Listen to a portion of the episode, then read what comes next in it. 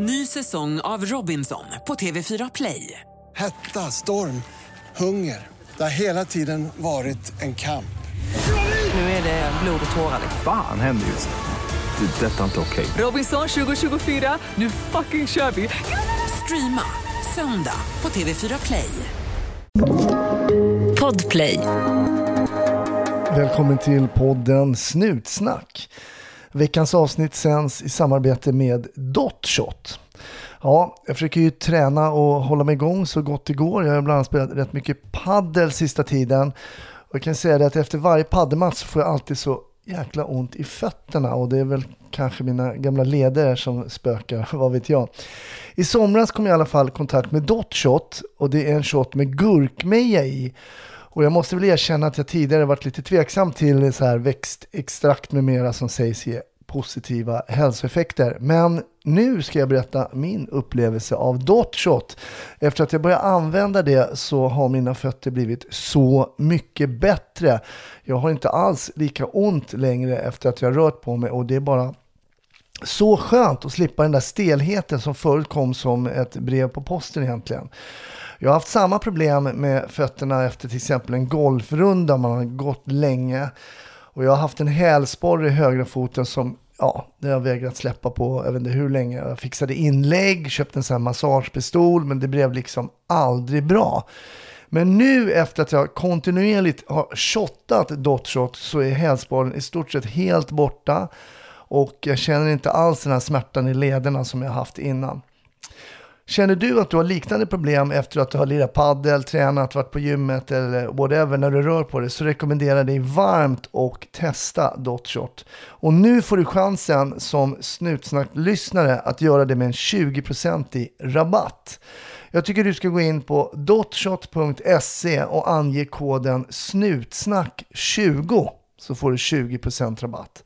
Dotshot.se, där kan du också läsa mer information om själva produkten. Så det tycker jag du ska göra snarast om du kände igen det i det jag beskrev.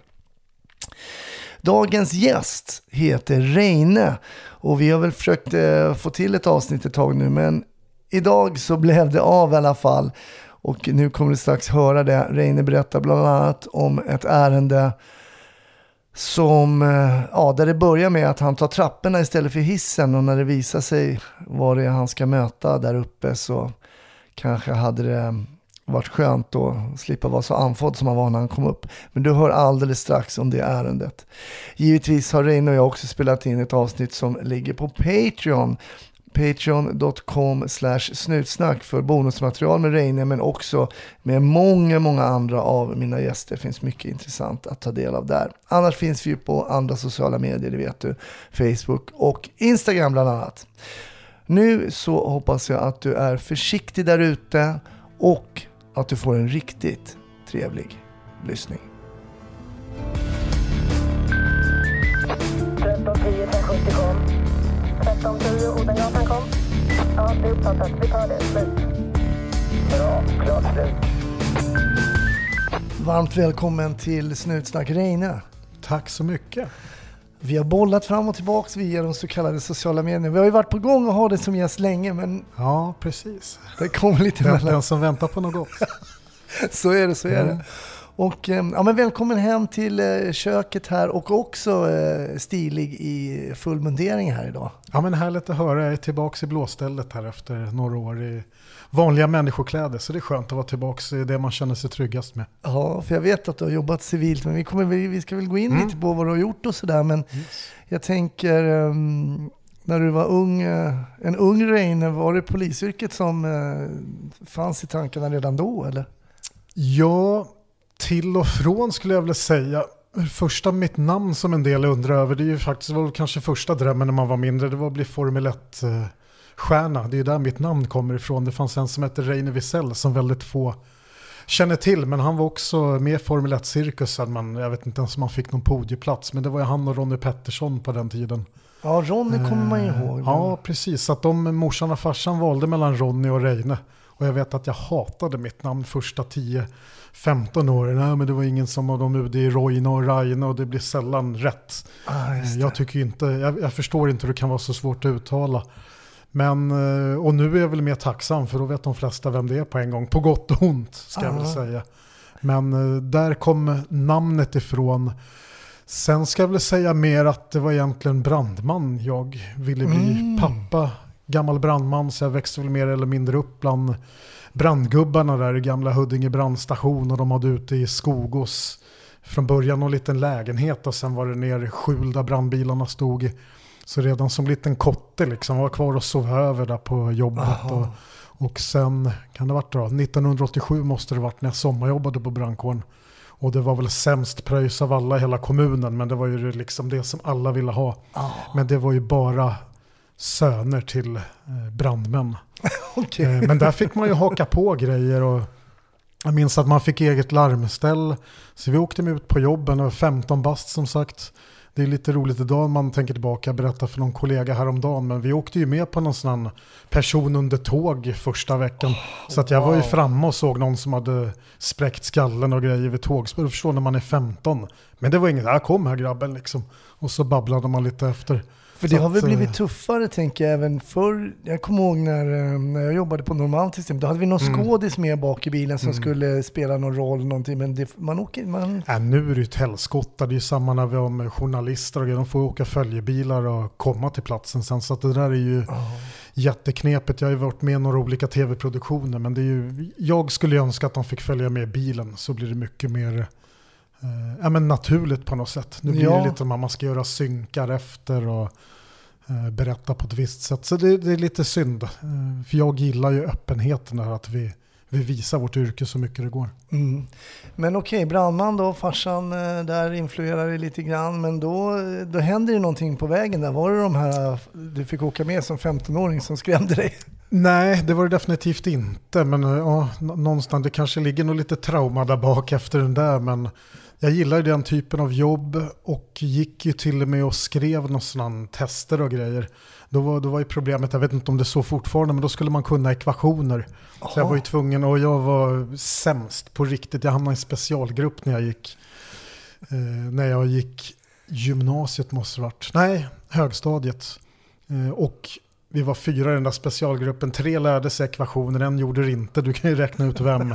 Det fick jag sota på det här brandmannatestet. Så jag lämnade in det där provet Varför skulle efter man kunna den. ekvationer? Ingen, låter det, det är väl om man i förlängningen ska bli någon brandingenjör och Jaha.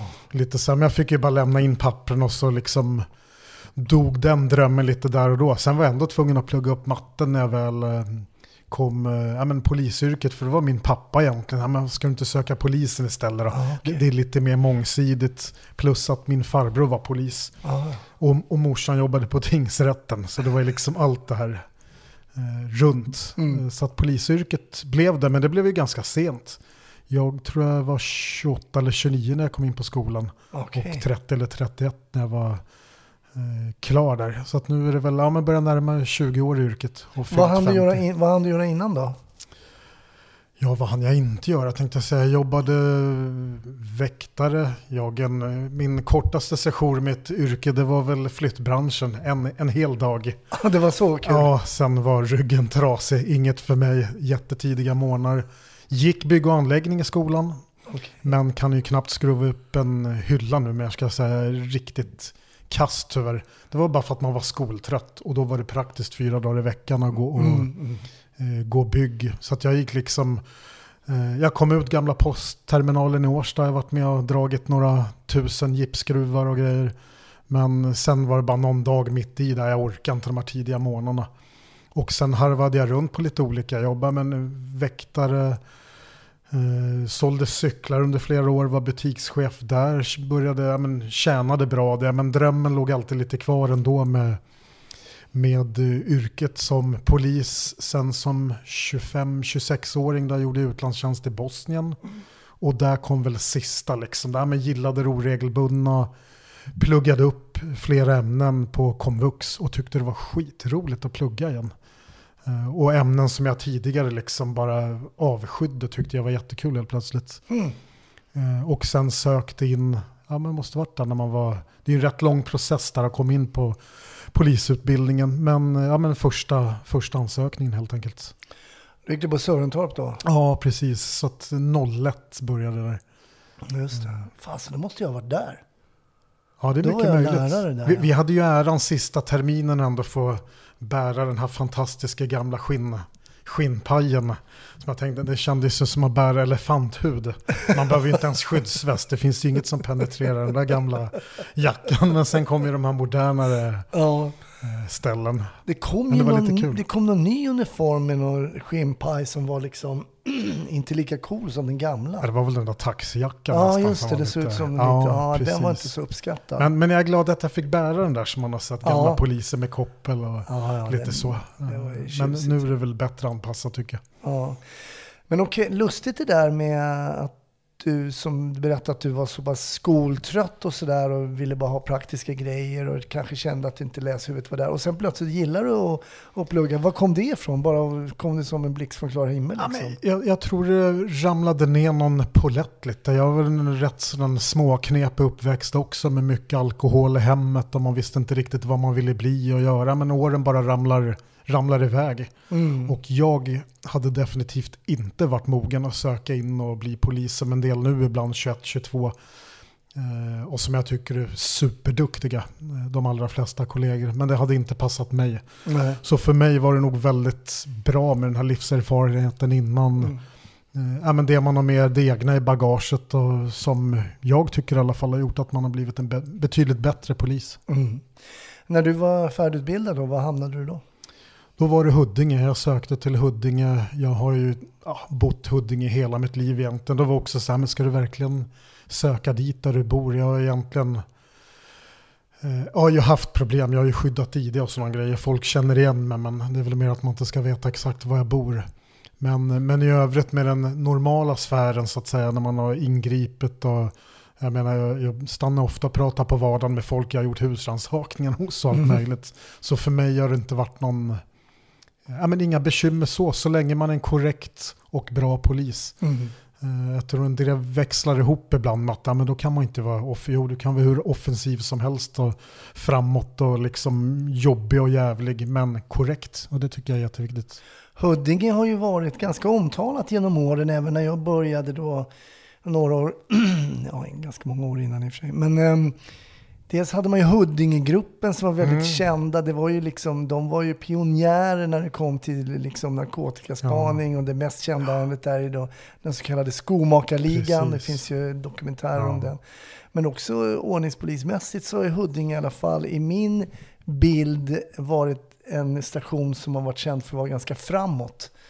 Ja, och det, det är väl alltid så här lite osvenskt men jag tycker vi ska klappa oss för bröstet. Jag är ju en del av det också när man har varit med i ledningsgruppen så många år, även om man har klivit av det nu. Men vi har jobbat väldigt mycket vad vi kallar för Huddingandan. Sen som sagt, eh, men eh, hör ofta tycker jag utifrån att ja, men det är speciellt, man hälsar, kan jag tycka det är ganska basalt att hälsa Ja, på folk och man pratar med lokalvårdare och Mm. men eh, verkligen försökt trycka på det här oavsett. Ja, men nya poliser, de som har jobbat länge, att man pratar om det hela tiden och få en trivsam arbetsplats. Därmed inte sagt att vi inte har bekymmer emellanåt eller problem och Nej, nej. personalfall eller vad det nu kan vara. Men jag tror det bidrar till att eh, Ja men det klassiska, pratar man om att man har högt i tak då brukar man oftast inte ha det. Men jag tycker vi har en jäkla bra, bra chefer under åren. Och, och att man, man vågar ju släppa loss mig hur som helst ibland. Och prata, det är väl också ett tecken på att man ändå litar på varandra.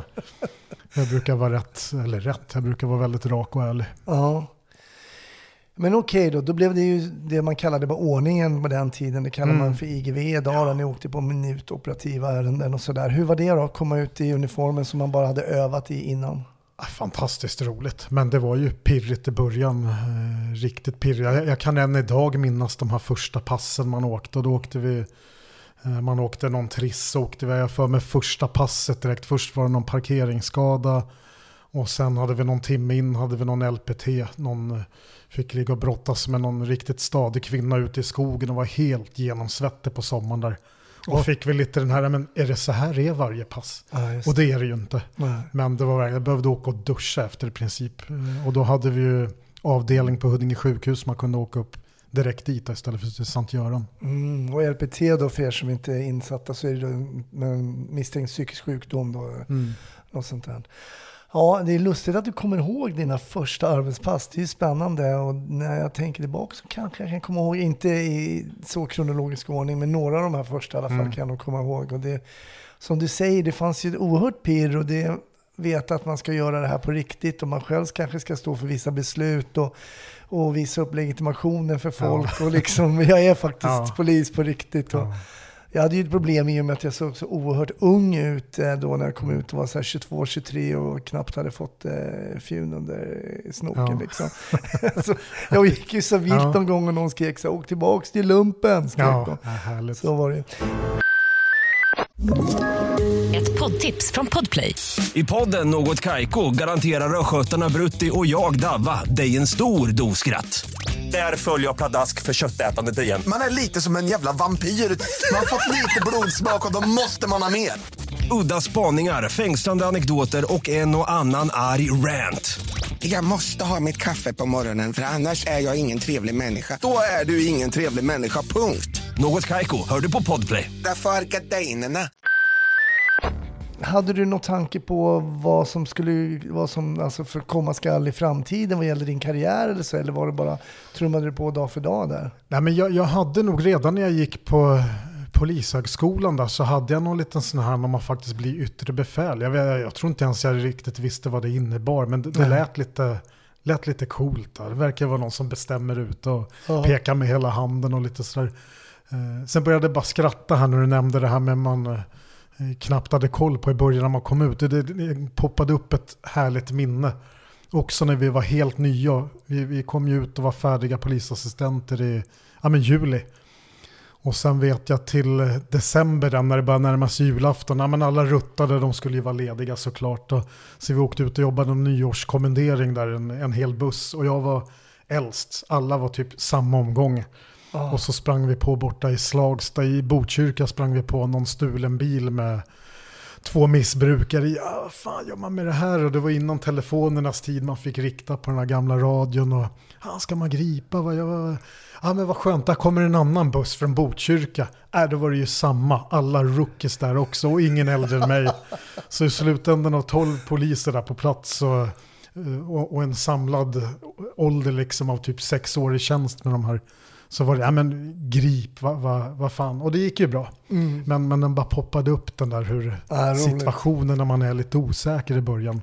Intressant att vara äldst i tjänst om man inte ens har ett år ute liksom. Nej, nej, det var ett halvår. Det var verkligen så här, men varsågoda här ta. Och vi, jag tror inte någon hade ryckan ens eller något utan. Nej, Det ut, var bara ryck, utryckningsföra kurs så att Ja. säga. Ja.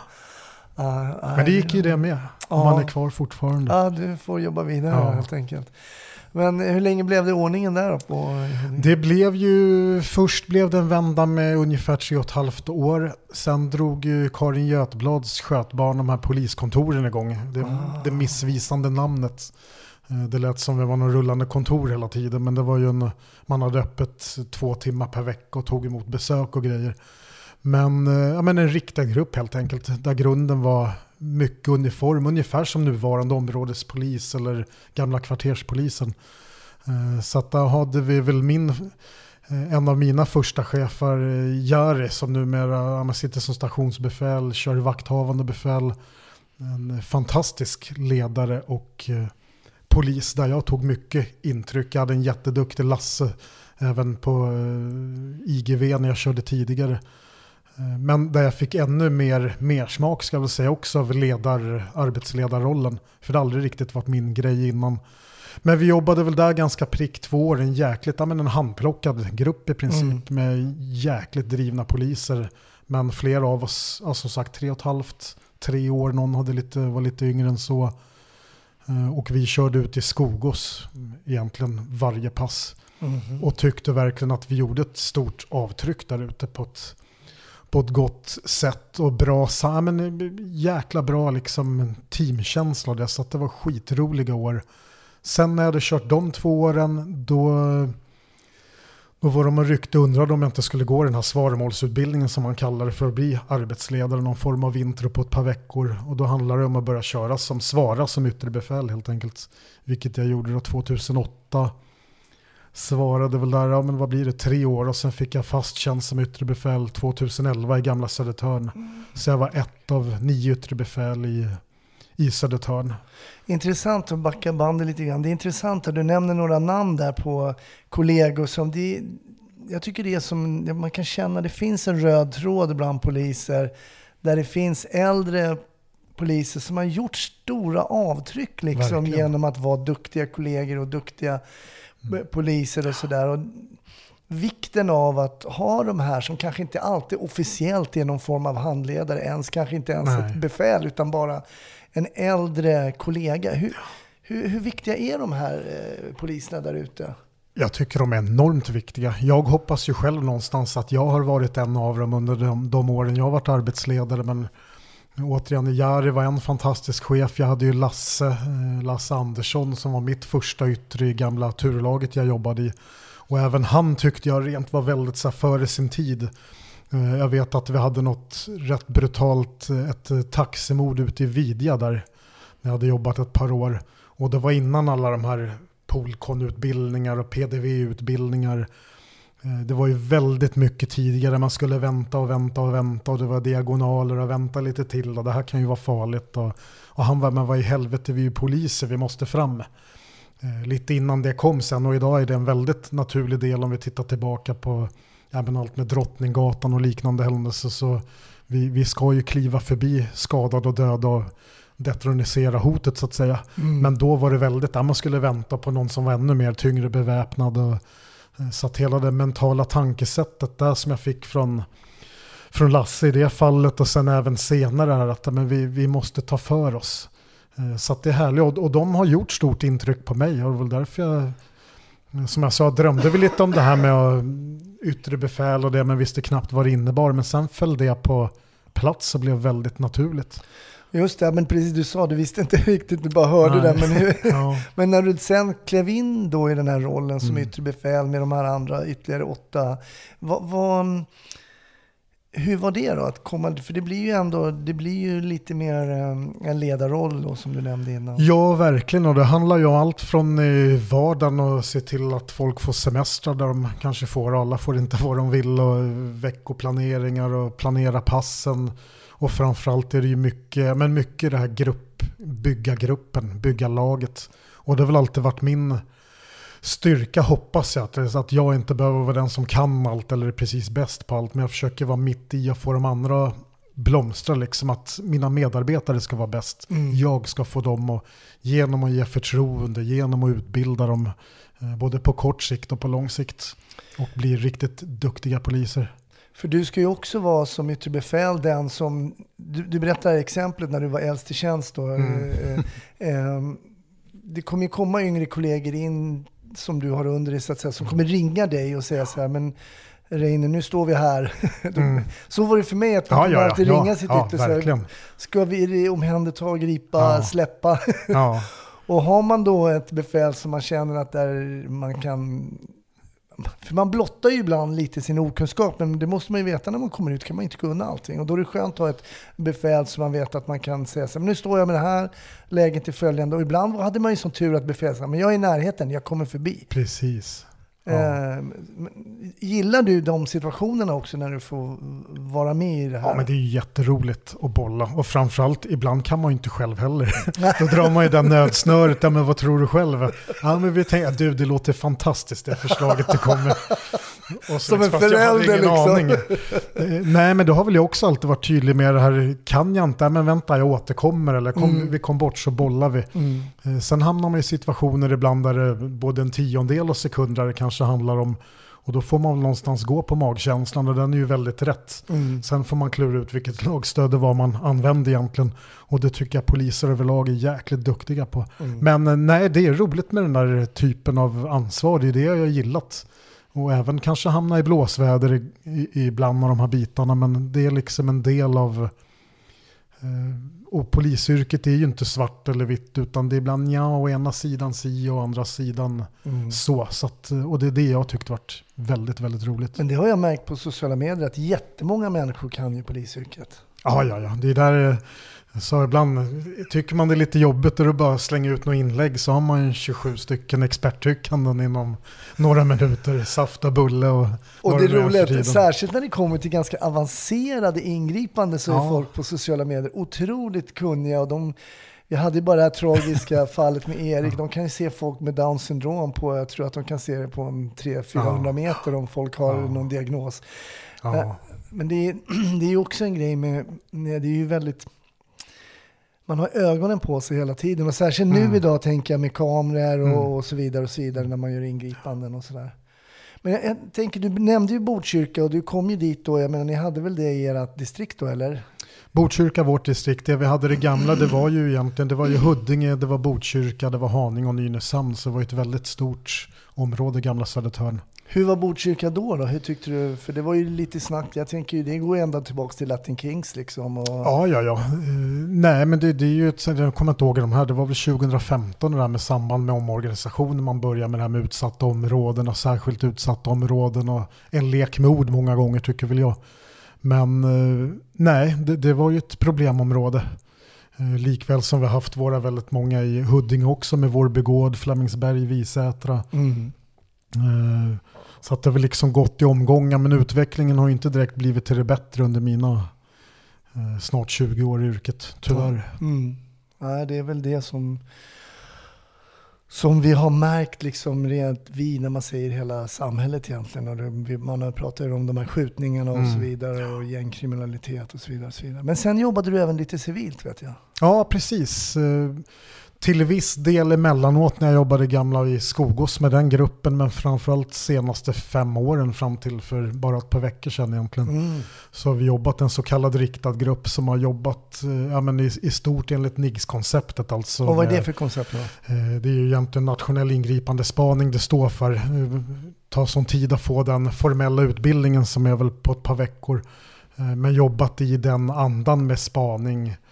Eh, Och, och, det, är inget vi ska avslöja här exakt hur man jobbar men Nej. det, går väl inte riktigt till som i Wallander och Beck-filmerna kanske. Alltså är det så? Eh, då blir man ju besviken. men, eh, nej, men enormt roligt och, och även där när vi drog igång de grupperna. För vi hade ju vår fantastiska omorganisation 2015.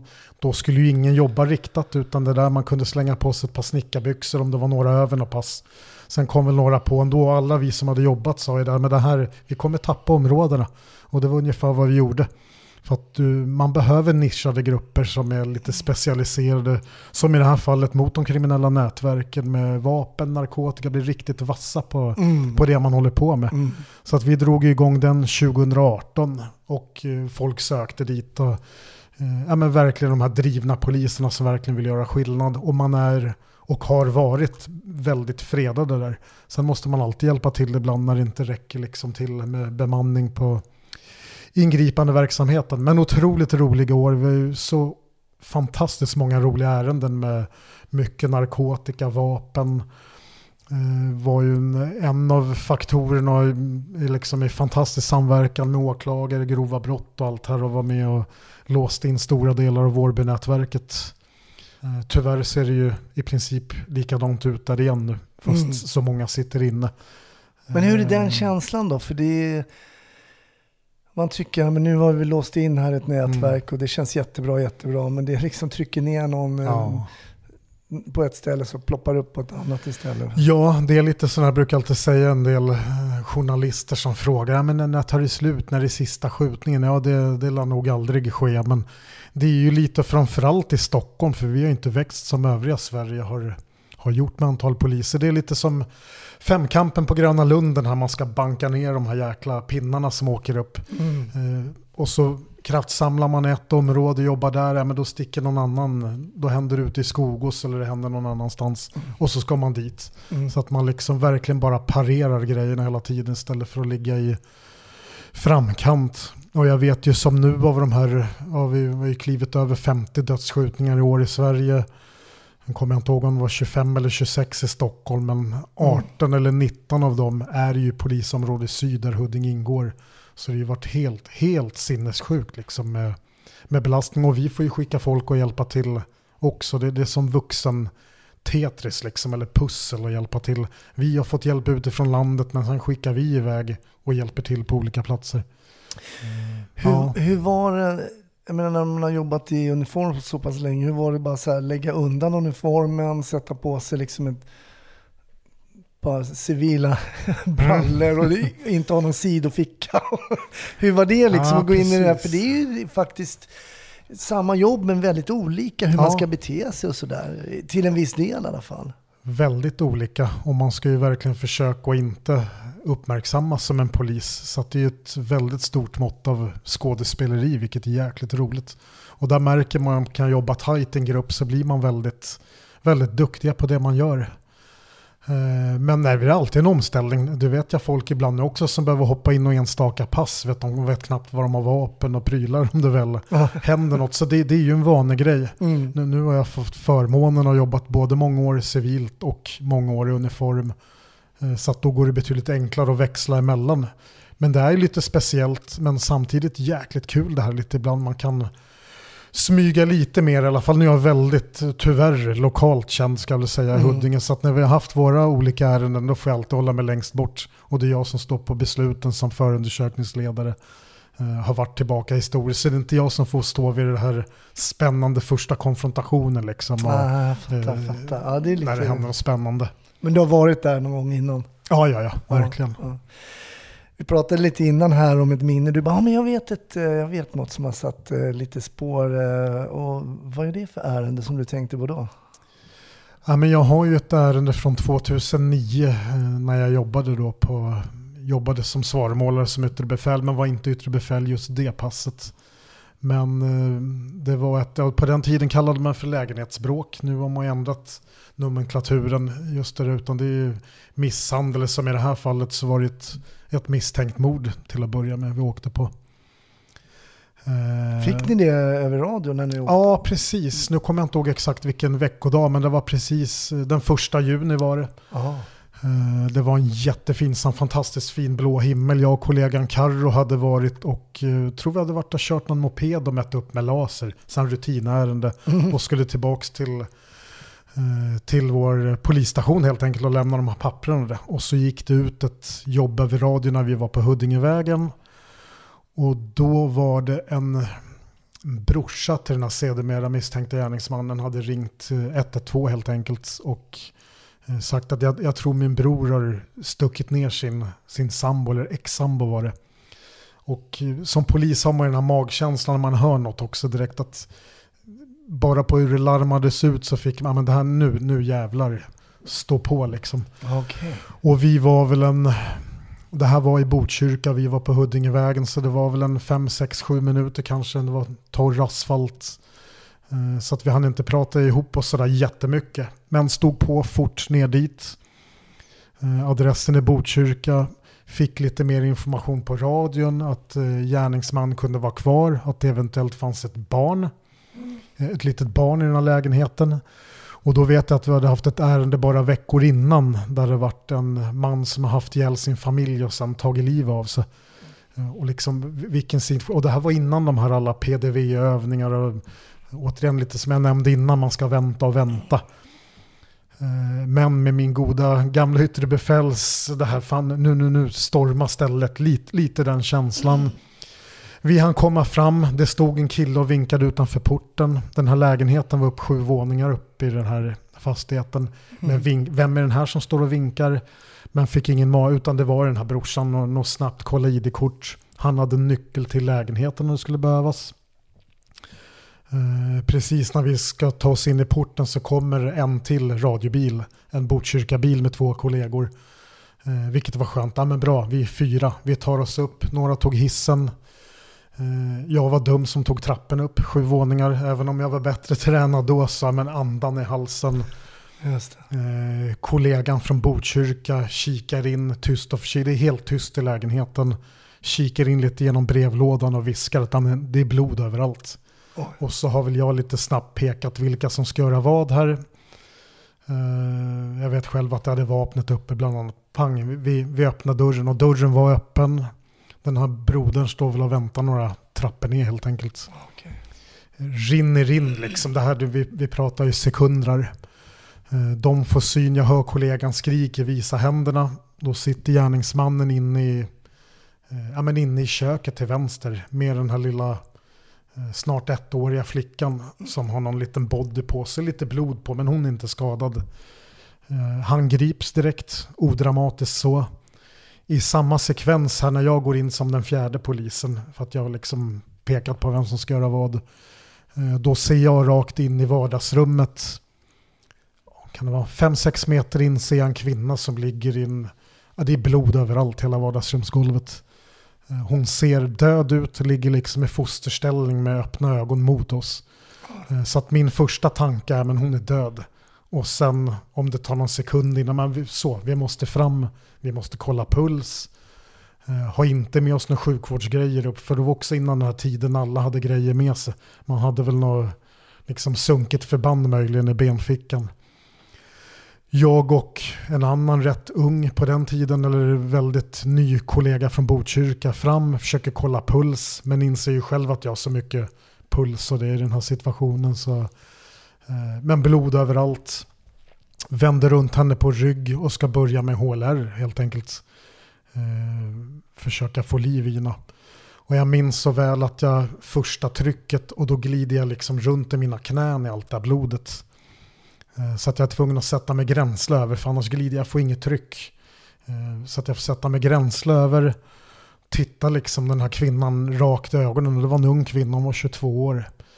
Eh, helt tom i blicken men kämpar på, jag vet, andra, tredje trycket. Liksom som när man tömmer en luftmadrass på luft. Jag hör de här ljuden hur det pyser i hennes kropp. Och hur det bara sipprar ut blod. Så jag säger till kollegan Karin, men spring och hämta handdukar vad du kan hitta i badrummet eller något. Så vi försöker ju trycka men det är ju ja, egentligen helt meningslöst förstår vi ju sen. Eh, jobbar på där, vad jag tycker är en hel evighet, det är väl kanske två, två och en halv minut innan ambulansen kommer upp och tar över. Eh, vi får lite andra arbetsuppgifter. Mitt i det här när jag sitter och trycker eh, kompressioner så ser jag att min kollega Carro, hon har liksom den här lilla flickan i sin famn och springer ut från lägenheten. Eh, och jag vet i efterhand att hon berättade hur eh, när mamman sen rullades förbi på båren ute i ambulansen då satt hon och sjöng bi- Bäbe vita lamm för den här lilla flickan. Så att man har så otroligt den här lukten, otroligt starka intryck. Och jag vet, jag har berättat om det här säkert hundra gånger tidigare för olika och blir ofta väldigt, väldigt eh, berörd. Man, man hamnar liksom tillbaks på den här platsen. Men vi jobbar på där, säkrar, han är gripen, eh, socialtjänsten kommer att ta hand om den här flickan. Vi jobbar på liksom de här förstahandsåtgärderna, spärrar av lägenheten, tekniker. Eh, något senare får vi bekräftat från sjukhuset vad vi egentligen redan visste där, men att hon är dödförklarad. Och det visar ju att eh, hon hade över 40 knivhugg. Eh, och det var väl sen klassiskt, liksom, klassiskt skulle jag säga, så här relationsärende. Eh, där hon träffade honom, han var några år äldre, uppvaktade henne som kanske tidigare killar inte hade gjort. Men sen gå över rätt fort till att vara rätt så kontrollerande. Hon fick inte ha smink, hon fick inte prata med vissa kompisar, framförallt inte manliga. Då, då. Eh, och begränsa mer och mer. Jag vet att man, det har varit artiklar i Aftonbladet om det här, men, eh, men att de ändå inte... Ja men, men, ja, men ja, så kanske det är, men det här klarar hon av. För det var en eh, jäkla duktig tjej, den här otroligt driven. Hon gick sista året på någon och drömde väl om att bli barnmorska. Eh, hon hade rygg, rygg, ryggmärgsbråck från födseln. Så att eh, hon eh, gick med hjälp av stödskenor kortare bitar. Annars eh, så satt hon i rullstol och spelade rullstolsbasket i landslaget. Och Oj, oj. Så sjukt driven ung tjej. Men det tog liksom han död på den dagen bokstavligen. Och hon hade brutit upp med honom. Och skulle dit den där dagen. Hade med sig någon väninna i taxin. Skulle bara upp och hämta en kvarglömd telefon. Och hade dottern med sig. Och kvart 20 minuter senare så är hon ihjälhuggen. Ehm, Jag tänker, Ja. jag tänker på här, ehm, på, på något sätt det du beskriver är oerhört liksom polisyrket. Du berättade att innan har ni liksom mätt en moped, eh, hastigheten på en moped, vilket ju är eh, ringa brott kan man ju säga då. Och man är väl noga engagerad i de Mm. mm. arbetsuppgifterna också. Men sen så att switcha då. Du beskriver också, du har ju minnesbilder om att du Mm. har en klarblå himmel och allting. Att switcha från den här ofarliga arbetsuppgiften till den här. Hur, hur har det fungerat för dig? Att, att kunna byta liksom, så, till så allvarligt som ett mord. Jag tycker det har fungerat både där i den här situationen men överlag och det är också något man såklart lär sig med erfarenhet av det. Man, man kan inte springa runt och vara på tå och pulsen är 180 hela tiden utan man måste lära sig kunna, kunna växla. Det är ju även, jag har ju varit med i SPT-organisationen och jobbat vid demonstrationer, större fotbollsmatcher. Ja, det är väl 17 år jag har varit med där. Och var ju med i påskupploppen här i Linköping och det, det, det gäller att kunna hitta den där switchen och växla ner så. Nu tar vi på båtmössan igen och pratar med vanligt folk och sen kunna växla åt andra hållet. Men för mig har det funkat väldigt bra under åren tycker jag. Eh, Men det är klart, ibland känslor kommer igen. Mm. Framförallt efter när man sitter i lugn och ro och pratar. Men eh, nej, för, för mig har det varit enk, ja, men enkelt, för man har lärt sig helt enkelt. För jag tänker, när, jag, när, du, när du berättar om det här ärendet nu så är det oerhört dramatiskt och jag får ju upp väldigt starka bilder liksom. eh, Och det får säkert många av, av lyssnarna nu också när de hör på det här. Men när du, du har ju varit där, du var ju där på platsen. Du kände att du var tvungen att gränsla henne, fick inget tryck för du gled omkring i hennes blod. Sen sa du att vi fick andra uppgifter, ni avslutar ju det här ärendet till slut. Men sen när du kommer hem då, eh, till din familj kanske, Mm. vad, vad, vad har du för, liksom, finns det någon, någonting i dig som gör att du kan liksom landa i det här? Eller hur, hur kan du liksom, för det är ju oerhört traumatiskt ärende. Och, Ja. Och det här att man, nu förstod ju ni kanske att hon inte skulle överleva, men man gör ju allt för att få en person att va- vara kvar vid liv. Mm.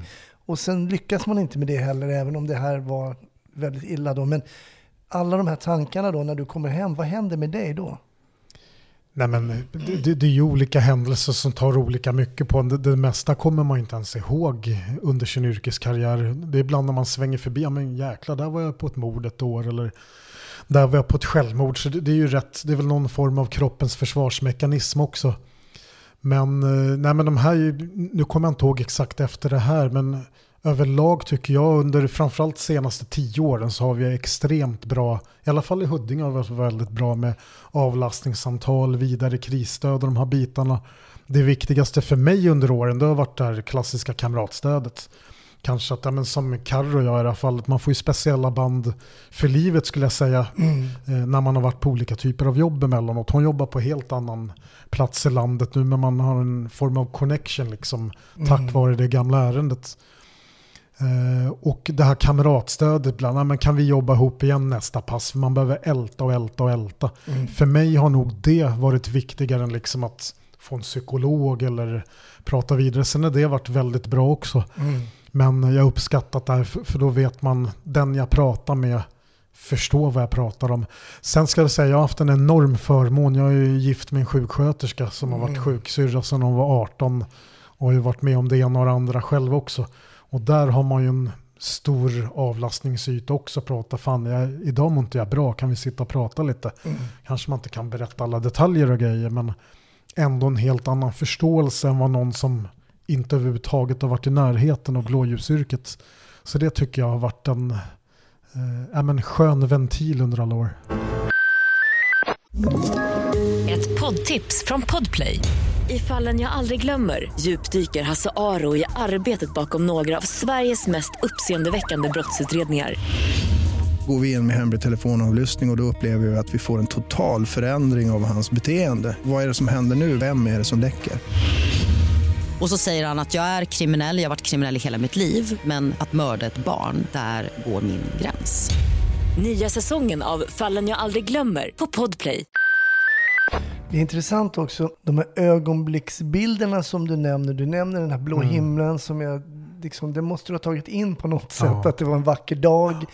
Kanske för att det kontrasterade sen så brutalt mot det som Mm. inte blev vackert. Jag vet inte, men, men sen kommer du ihåg också att Carro sjunger liksom, och vilken visa hon sjunger för Mm, det här barnet.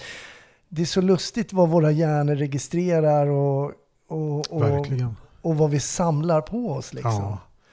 Nej men det är mycket, vissa grejer, det är ungefär som, sen, som det här jobbet, det är ju något jag kommer med mig tills mitt kistlock spikas på. Förhoppningsvis många, många år, men de på gott och ont. Mm. Eh, Och som sagt, jag, det här ärendet pratade jag om så sent för några dagar sedan när vi hade föreläsning för kvinnojouren. Mm. Berättade lite om polisens arbete och så kom in på eh, nej men när det går så, så jävla illa som det bara kan gå i Mm. den här typen av, typen av ärenden. Och samtidigt tycker jag någonstans att det är en förmån med det här yrket. Man vill inte att folk ska råka illa ut någonstans. Men när det händer så, och då tror jag de allra flesta poliserna har den känslan, men då, då kan det lika gärna hända när jag jobbar, för jag är duktig på det. Mm. Eh, Och annars ska man nog kanske pyssla med något annat. Att man verkligen vill in i den här typen av situationer när det väl inträffar. Och poliser är extremt duktiga.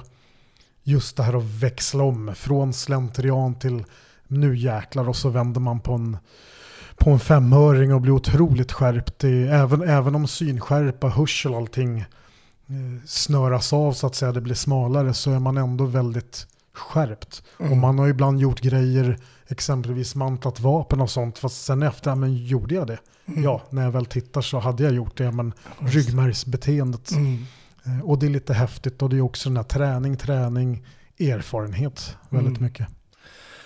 Ja, det är ju inte alls eh, svårt att förstå varför det här sitter kvar starkt i, i, i din min, minnesbalk. liksom. Det är um, oerhört eh, dramatiskt. Vet du vad det blev för dom eller något sånt där kring det här? Han ärendet? fick eh, livstidsfängelse och utvisning i både tingsrätt och senare i hovrätten. Och eh, jag minns att Karro och jag var ju med om det var en eller flera dagar under framförallt tingsrätts, eller det var under tingsrättsförhandlingen. Och då var ju Klara som tjejen hette, hennes familj var med, mamma och pappa var på plats. Mm. Eh, superjobbigt. Var det någonstans tårarna kom så var det när vi satt där. Mm. Eh, Men jag minns att, att, att bör nog ha varit första dagen så tog Karro och jag mod oss till, eh, vi tog mod till oss att gå fram och prata med, eh, med föräldrarna.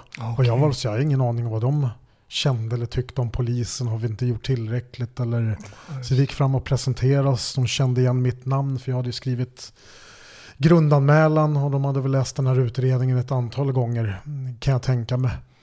Eh, Men det var jäkligt skönt både Mm. för oss och för dem också. För jag minns att mamma frågade men hur var det liksom när ni kom och, och jag berättade väldigt rakt ungefär som jag sa här att första känslan hon är död, det finns inget att göra. Men att vi kämpade på så gott vi kunde i den här eh, ja, men vidriga situationen. Och det tror jag var skönt om dem. Sen har vi haft lite med pappan där något, något mess om året. Och jag hör lite, jag brukar skriva inlägg eh, nästan varje år, varje år om den här händelsen. Också som ett led i arbetet mot, eh, mot brott i nära relation. Och såklart fått tillåtelse till det. Tror du att man som polis kan förbereda sig mentalt för vad som komma skall eh, i sin karriär eller måste det bara landa som det landar?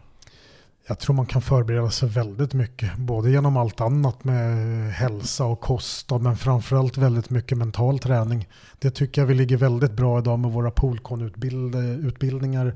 Allt från skytte till taktik, juridik, reflektera över olika situationer. Eh, Det tycker jag är enormt viktigt. Mm. Och jag, jag gillar att gå väldigt mycket. Jag går minst en, en och en halv mil varje dag. Och jag vet inte hur många exempelvis skolskjutningar jag varit på i mitt huvud.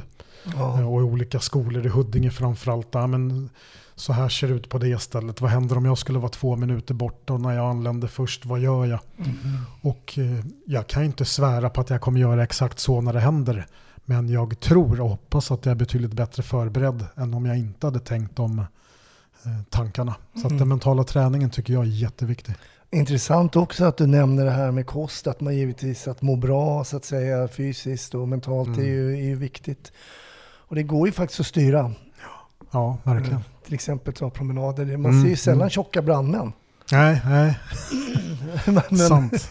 men man kan ju se någon liten eh, Ja. överviktig konstapel någon Ja, gång. ja, ja. har väl hänt. Ja, verkligen. Ja, men, eh, tack för den eh, väldigt spännande historien. Jag undrar lite hur din framtida eh, polisiära karriär, har du, den, har du någon mindmap? Nej, egentligen inte. Nu är jag tillbaka som områdespolis som jag Mm. jobbade med när vi drog igång de första för fem år sedan och tillbaks i uniformen. Fantastiskt taggad för det. Jag gillar ju verkligen det här. Ja, polisen pratar hela tiden om den här kärnverksamheten och nära medborgarna. Som områdespolis har man verkligen den möjligheten att vara ett känt ansikte och det är ju allt. Våra uppgifter är att vara ett känt ansikte i lokalsamhället, prata med näringsidkare, dagpass, ja, men vi pratar med rektorer, lärare, elever, spontanbesök på skolor. Eh, men även här mycket mot liksom, de kriminella nätverken. Det tyngre arbetet och framförallt skulle jag säga med, mot de yngre och inte få dem att dras in i de här nätverken. Mm. Även en liten fot med och hjälper till ibland med avhopparverksamhet och sånt som jag tycker är otroligt intressant. Eh, Det är väl drömmen för en del ibland. Kan vi inte låsa in dem på lång tid, kan vi få dem att vända liv helt, Mm. så är det otroligt mycket värt.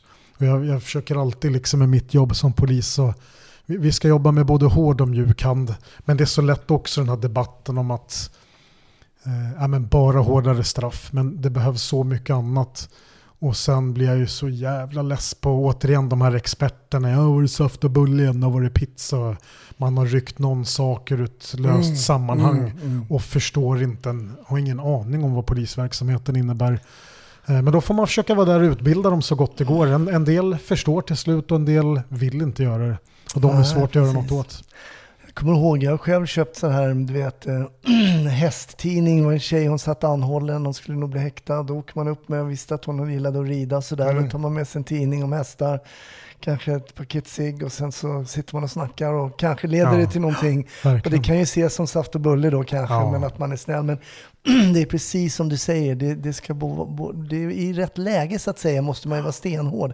Och i ett annat läge så måste man vara Ver- precis tvärt- verkligen, precis verkligen. tvärtom. Och det tycker jag är jätteviktigt att ha med sig både, både när man söker till polisen, om man nu gör det, och eh, som ny polis över åren. Sen är vi olika individer allihopa, Mm. tycker olika och känner olika. Men jag, för mig är det jätteviktigt den här de korrekta biten att kunna jobba på olika sätt. Mm. Då kommer den klassiska slutfrågan. Hur är det med polisfilmerna som du kollar på var, varje kväll Reine? Ja, vi kollar ju faktiskt rätt ofta. Ö- överlag är det ju knepet med svenska.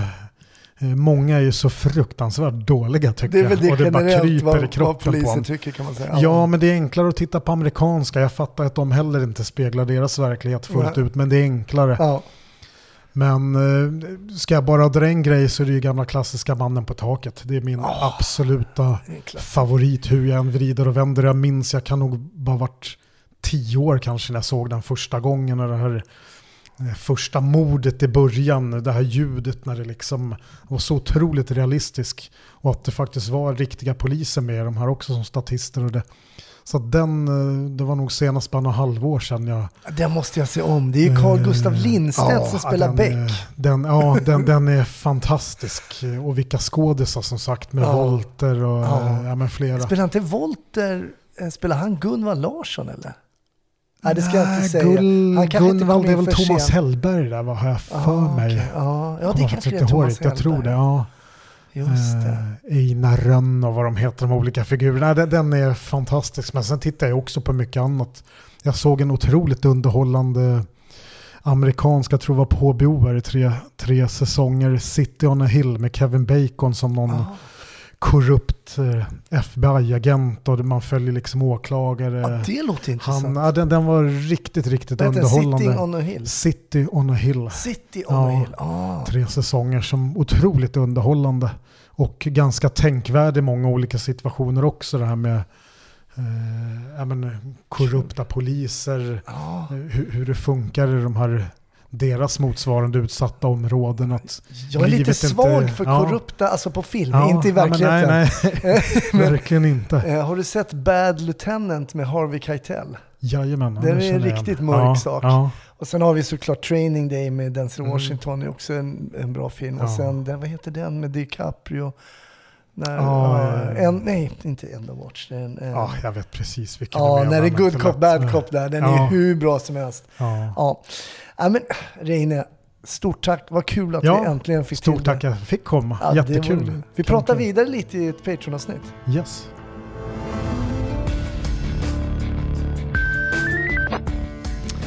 Ja, då är Snutsnack slut för den här veckan och ja, det blir ju så. Det tar ju slut allting här i livet. Men Snutsnack kommer ju tillbaks varje tisdag med ett nytt fräscht avsnitt och en ny gäst. Så glöm inte att lyssna på oss även nästa tisdag. Så ja, hoppas att du är bra fram till dess. Ha det fint. Hej då.